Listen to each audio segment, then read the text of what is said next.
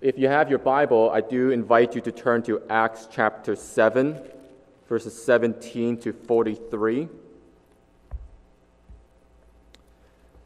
Today, I'm going to have us focus on one specific theme on, that this passage addresses, and that is rejection. Rejection.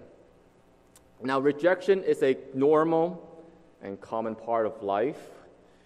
Uh, we can be recipients of rejection, and we can deliver the act of rejecting. But let's think about being a recipient. Uh, it just seems impossible for any human being to go through life without being rejected. Every individual experience can be unique on a large scale or on a small scale. Uh, maybe it was that embarrassing moment where someone rejected you in a basketball game as you were going for the hoop. Uh, perhaps you were hoping to get a position for the job, but the company hired someone else instead of you. Or it could have been a time when you, husbands, presented a very brilliant idea to your wife, and she gave you that look of disapproval. Now, there are some devastating rejections uh, when a spouse leaves or divorces his or her spouse, or when the boss fires some of their employees from their jobs, when family members abandon and ostracize another family member. And the common experience and feeling that all have is the stinging pain.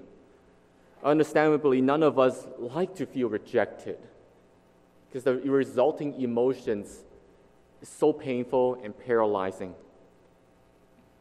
Moving away from the common human experience of rejection, it should not be surprising that Scripture gives us plenty of examples where God, His chosen messengers, and even His people were rejected.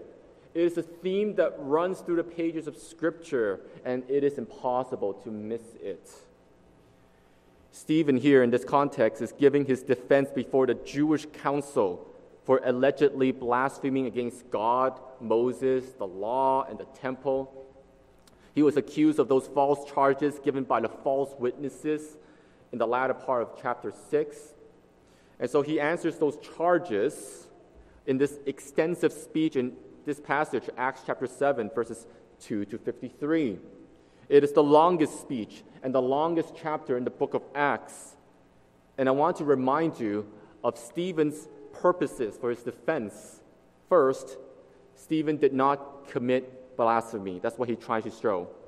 He did not commit blasphemy, but instead he tries to flip the narrative around to show that the Jews were the wrongdoers.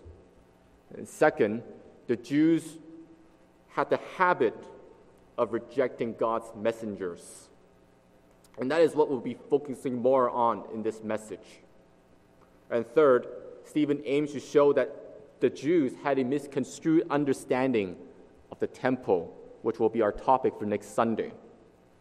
See, we looked at verses 1 to 16, where Stephen talked about Abraham and Joseph. We learned about God's promise to Abraham and God's faithfulness to Joseph. Stephen explained to them that he did not blaspheme God, but showed them that God was not confined to the temple, but that he made his glorious appearance to those two characters outside of the temple, outside of Jerusalem, and outside of Israel. We then transition to verses 17 to 43, where, G- where Stephen will talk about God's calling of Moses. This is the major portion of Stephen's discourse. This is another important aspect of Israel's history. Uh, in the life of Moses, Stephen simply summarizes three, three stages of his life like this From 0 to 40, Moses was in Egypt.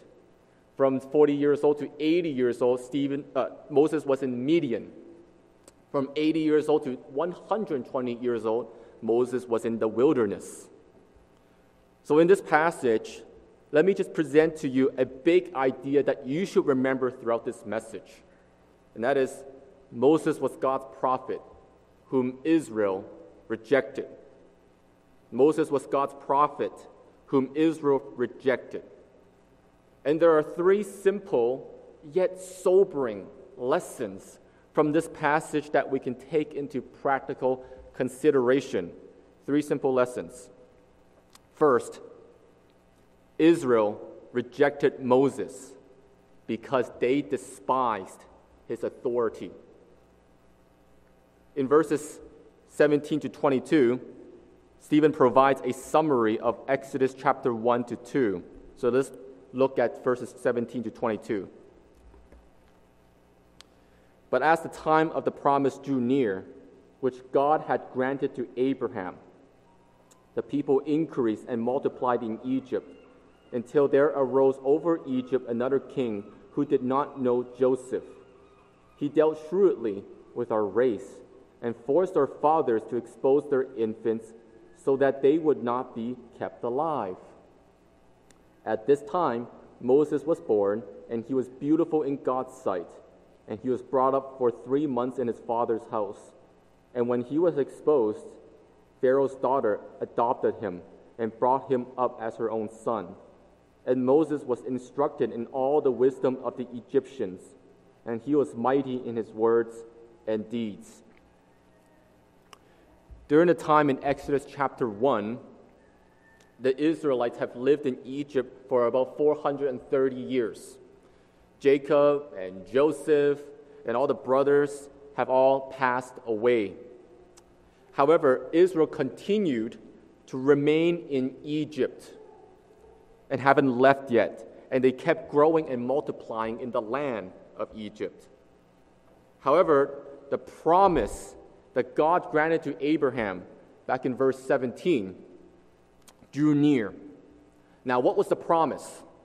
If you look back at chapter 7, verse 5, God promised to give the land of Canaan to Abraham as a possession and to his offspring after him. See, in God's sovereign decree, it was during this critical time that two characters emerged into the scene Pharaoh and Moses. Here, Pharaoh saw the growth of the nation of Israel and he was afraid of them that they would eventually invade Egypt. And so he enslaved them and put them in hard labor. One of the biggest crimes and sins that Pharaoh committed was the murder of the newborn baby boys. He ordered the Egyptian soldiers to drown every son that is born to the Hebrews in the Nile River so that they would not stay alive. But he let every daughter live. And it was also at this time that Moses was born. Stephen describes Moses here in verse 20 as beautiful in God's sight.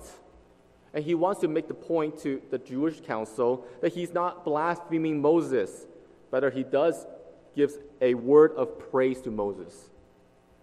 Although Moses was beautiful and fine, his life was under threat by Pharaoh.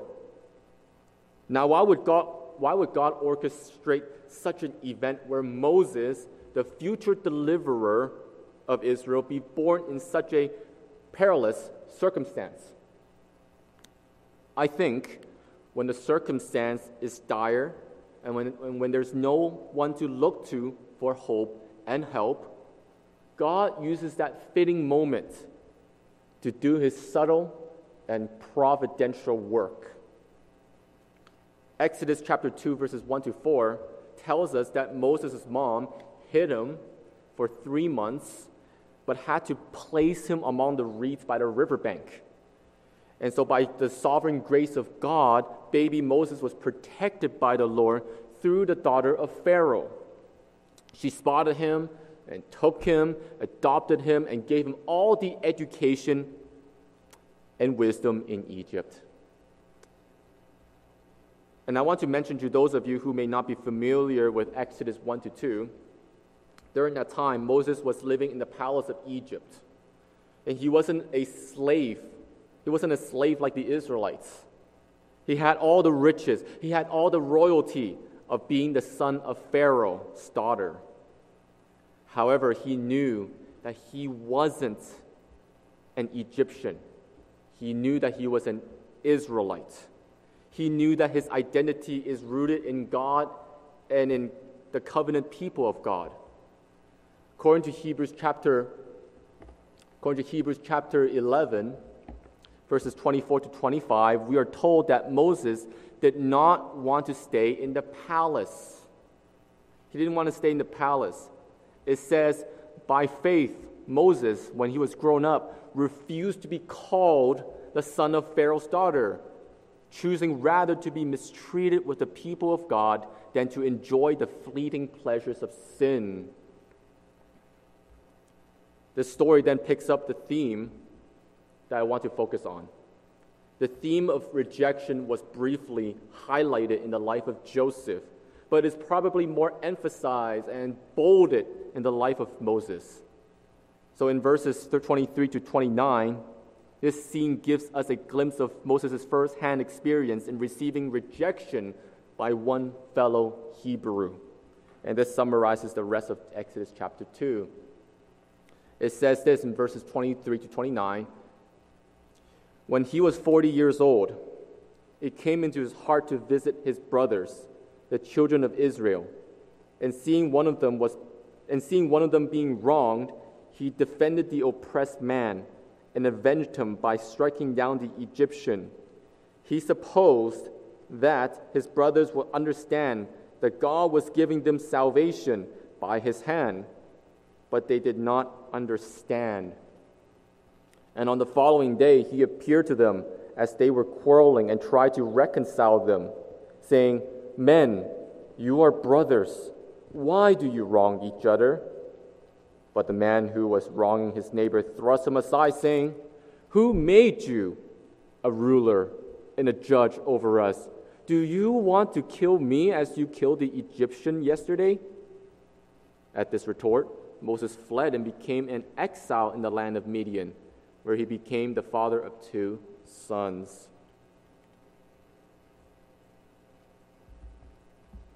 And by this time, Moses was 40 years old.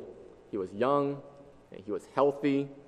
And I think God laid it on his heart to visit and to defend and to rescue the children of Israel in verses 23 to 25.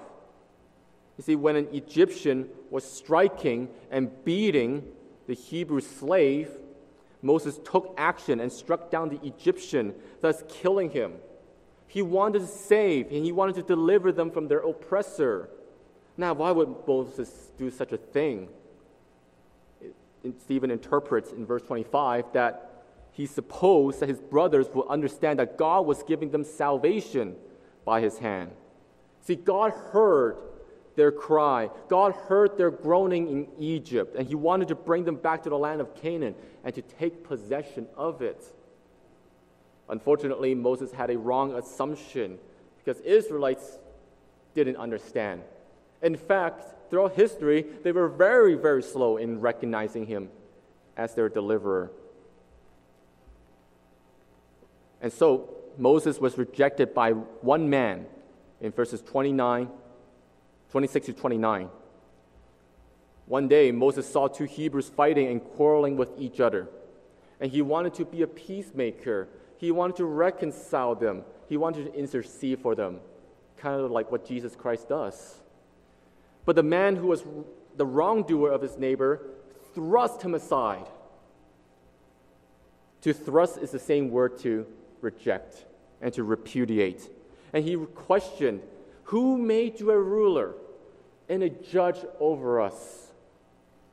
He rejected Moses because he despised him. And what you will need to notice is that this question will be repeated again in verse 35. And this word thrust is also repeated in verse 39. Who made Moses both judge and ruler?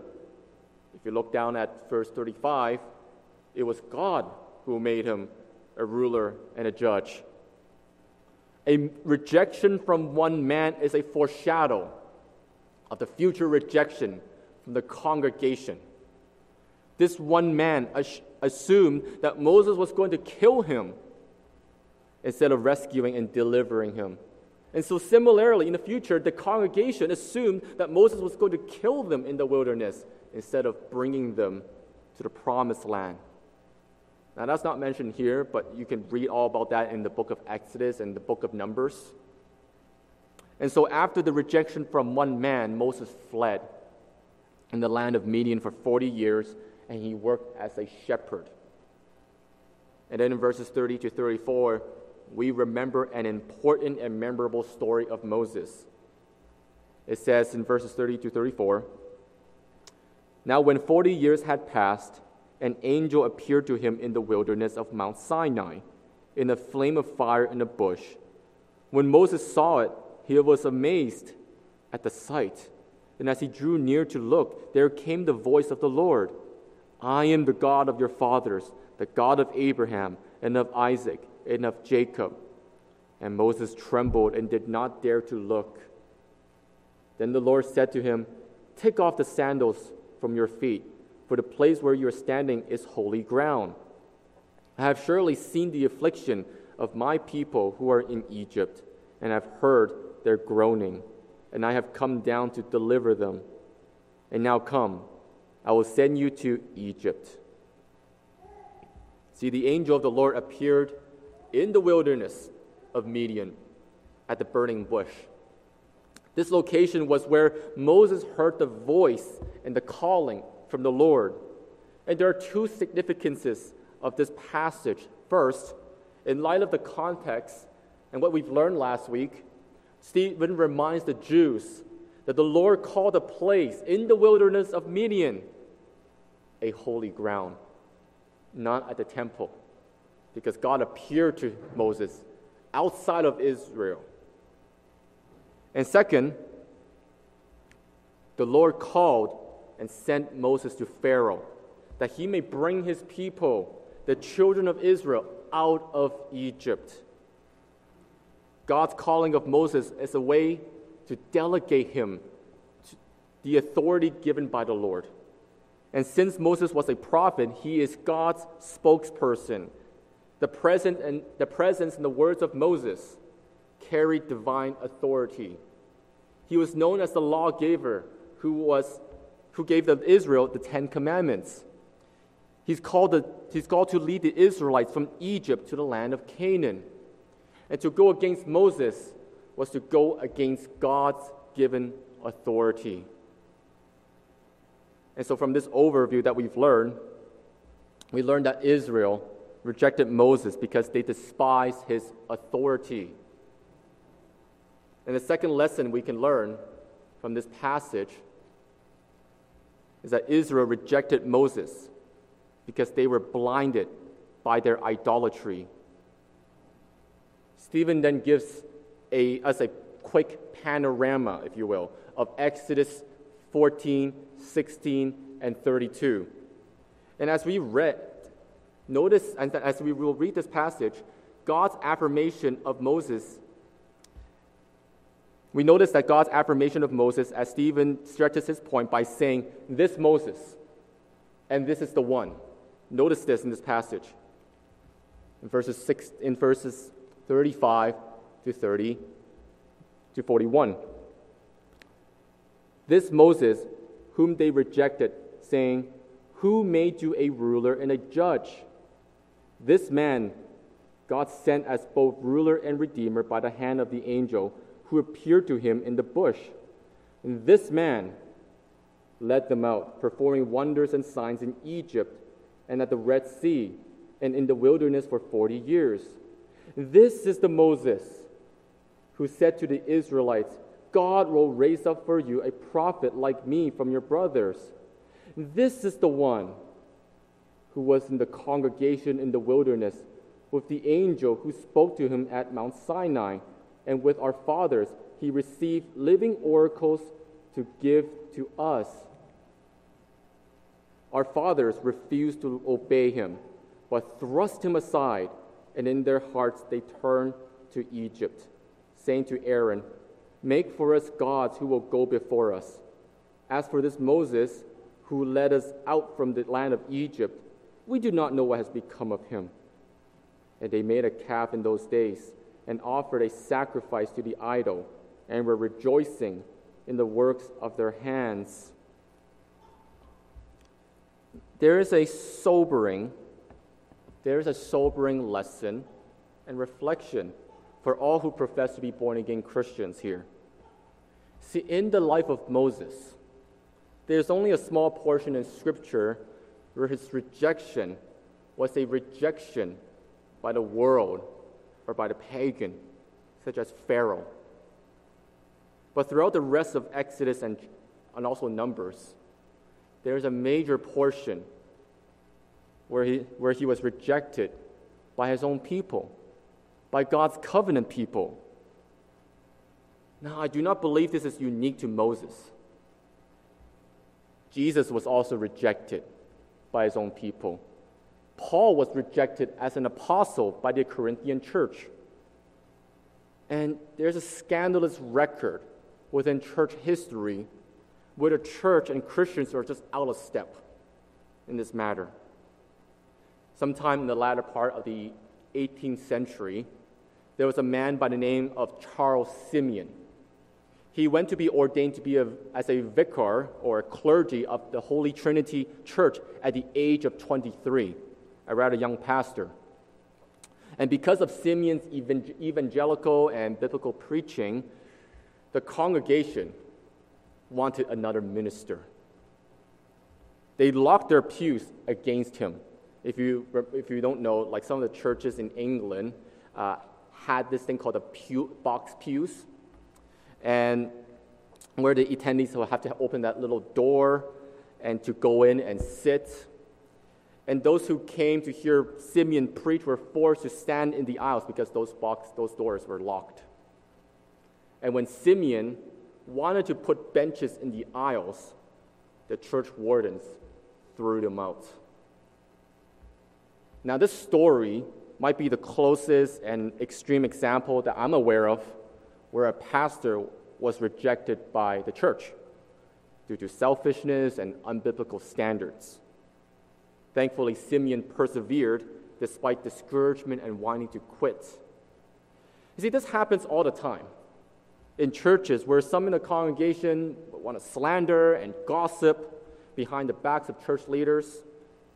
And as we even look at the story of Moses, even look at the life of the Israelites, some of, some of us, and even some of you, may often just judge the Israelites for just being rebellious and stubborn. How could they just be like that?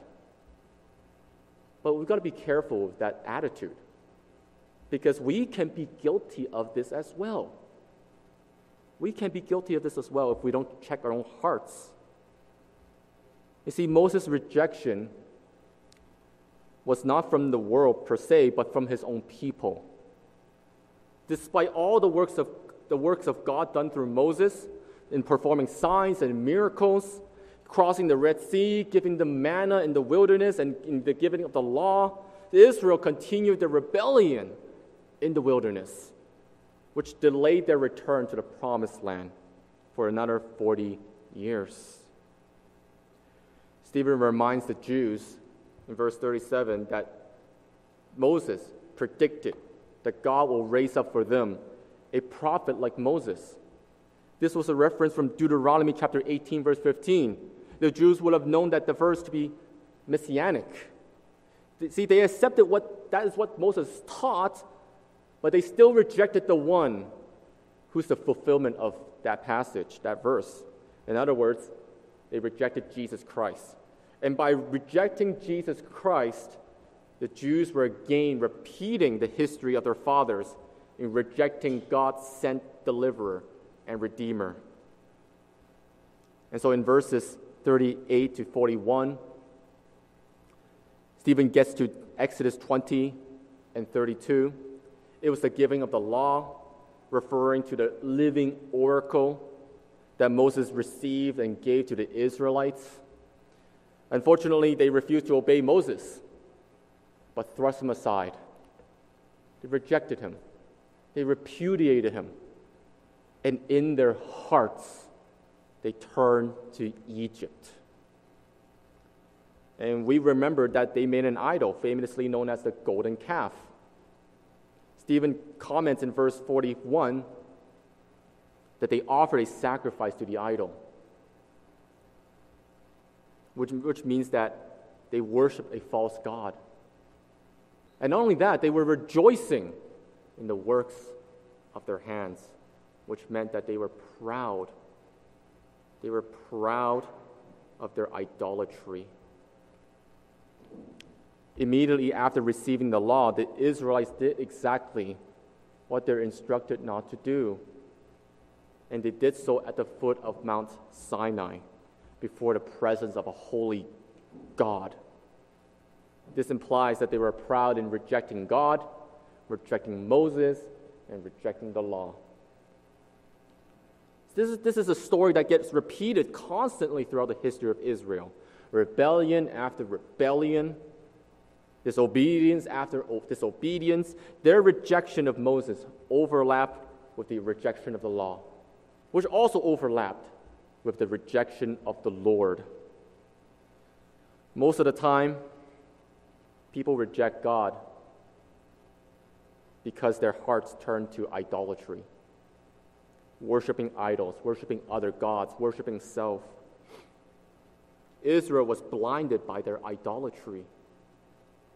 And from time to time in, the, in Exodus and in Numbers, they made a revolt. They wanted to establish their own leadership and to head back to Egypt because that is where their hearts turn to.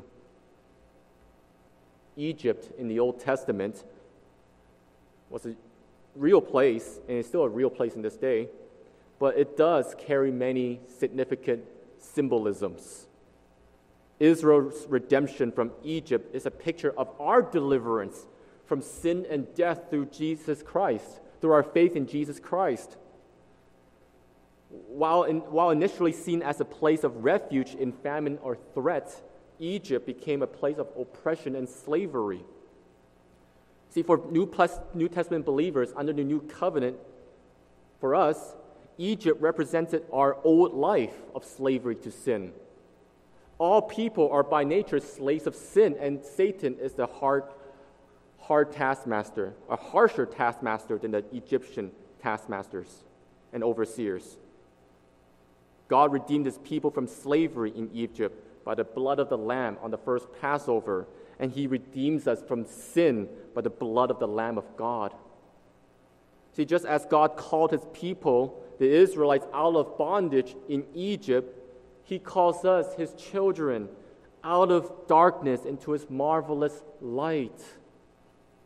Under the new covenant, what Christ has done for us should transform us and change our hearts from our heart of stone to a heart of flesh.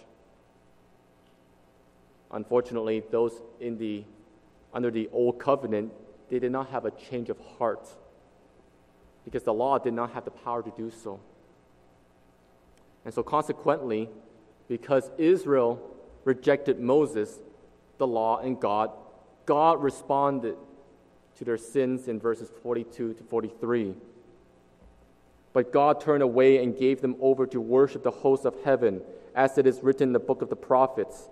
Did you bring to me slain beasts and sacrifices during the forty years in the wilderness, O house of Israel? You took up the tent of Moloch and the star of your God, Rephan, the images that you made to worship, and I will send you into exile beyond Babylon. You see, we learn our final lesson here. By rejecting Moses, God gave Israel over to their depravity. God gave Israel over to their depravity.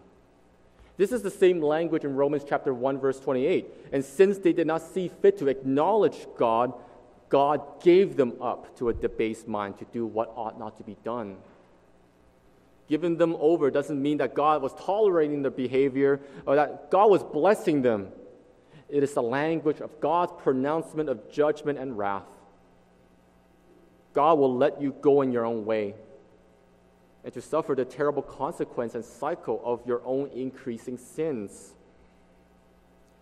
And then Stephen quotes Amos chapter 5, verses 25 to 27. So he does move, he moves away from the narrative of Exodus, although it's not completely forgotten. Amos lived and wrote his prophecy 1,000 years after the wilderness incident. Uh, I think Stephen quotes this as a way to point to the parallelism between Israel in the wilderness and Israel living in the promised land. And then he drives home to his point to his contemporaries. In the wilderness days, Israel worshiped the golden calf. In Amos's day, Israel, the northern kingdom, worshiped Moloch and Rephan. These were the false gods that Israel worshiped, and they did so by sacrificing their children. Consequently, God exiled his people beyond where? Amos actually uses the word Damascus, while Stephen chose to alter it to Babylon.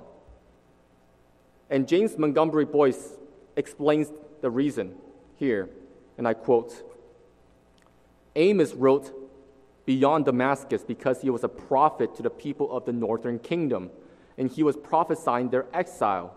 They were taken beyond Damascus by the Syrians. But Stephen, who quotes the text, alters it because he was not talking to the people of the northern kingdom, but to the leaders of Israel in the south. It is their history he has in mind. When they were carried away into captivity, it was not by the Syrians who took the people of the northernmost Jewish state into exile beyond Damascus in 721 BC, but rather by the Babylonians who took them beyond Babylon in 586 BC. End quote. And so Stephen here was adapting his message to draw an application for the Jewish council that is rather understandable. The rebellious people in the life of Joseph and even in the life of Moses have been characteristic of the Jews throughout the history. And he tells them that history repeats itself. They're part of that history. Stephen was falsely charged of blas- for blasphemy against Moses and law. In response, Stephen shows, shows the Sanhedrin that they're breaking the law of Moses for all of their lives. And because they've been rejecting Moses they will also reject the one whom Moses prophesied, and God will judge them for that. And so we, we come to close to our conclusion. As we wrap things up, we want to review the big idea here. And that is Moses was God's prophets whom Israel was rejected, whom Israel rejected. Israel rejected Moses because they despised his authority. Israel rejected Moses because they were blinded by their idolatry, and by rejecting Moses, God gave Israel over to their depravity. So, something we can think about and reflect upon is that there is a warning here for all of us. There is a warning, and that is if you reject God, God will reject you. God will give you over to your depravity. And this, is, this doesn't just apply to non Christians, this applies to those who profess Christ and yet choose to willfully reject his word. And this is speaking to all of us. This is speaking to you. This is speaking to me. The more you disobey God, the more you show that you do not love him. No matter how much you claim, you profess, and say that you love him. Jesus said that if anyone would come after me, let him deny himself and to take up his cross daily and follow me. For whoever would save his life will lose it, but whoever loses his life for my sake will save it. For, for what does it profit a man if he gains the whole world and loses or forfeits himself? For whoever is ashamed of me and my words, of him will the Son of Man be ashamed when he comes in his own glory and the glory of the Father and of the holy angels. Whoever denies, Jesus says, whoever denies or rejects me before men, I also will deny before my Father who is in heaven. This is a warning for us. Indeed, for those of you who don't know Christ, this is especially a warning for you. Don't reject Christ. Repent of your sins now. Repent of your rejection of Christ. Turn from your sins and turn to Christ as Lord and Savior, lest He rejects you when He comes to judge the living and the dead And the result of that rejection will be far more painful than a stinging pain. It will be in the eternal conscious torment in hell. We're called to repent. Turn from your sins. Turn to Christ for salvation. Let's pray. Father God, we often don't like to hear hard messages because sometimes these messages from your word can be stinging and hard to accept, but God, you wrote your word for us to receive. Is sometimes your word has hard words for us to, say, to hear. And some of us will either receive it and accept it, or some of us will reject it and continue our own ways. So, Lord, please help us to reflect carefully of this passage and apply it into our own lives. Lord, if there are those of us who, who here who don't know you, I pray that you would soften their hearts, turn their hearts from a heart of stone to a heart of flesh, so that they will receive your word and trust in Jesus Christ as Lord and Savior. And now, God, as we come to the time of celebrating the Lord's Supper, Holy Communion, I pray that this is like a sobering time for us to reflect on our own lives and how we lived out our lives as Christians. And that we, as we take this bread and the cup, we want to do so. We want to do so in a worthy manner so that we will not fall and be judged by you. This I pray in Jesus' name. Amen.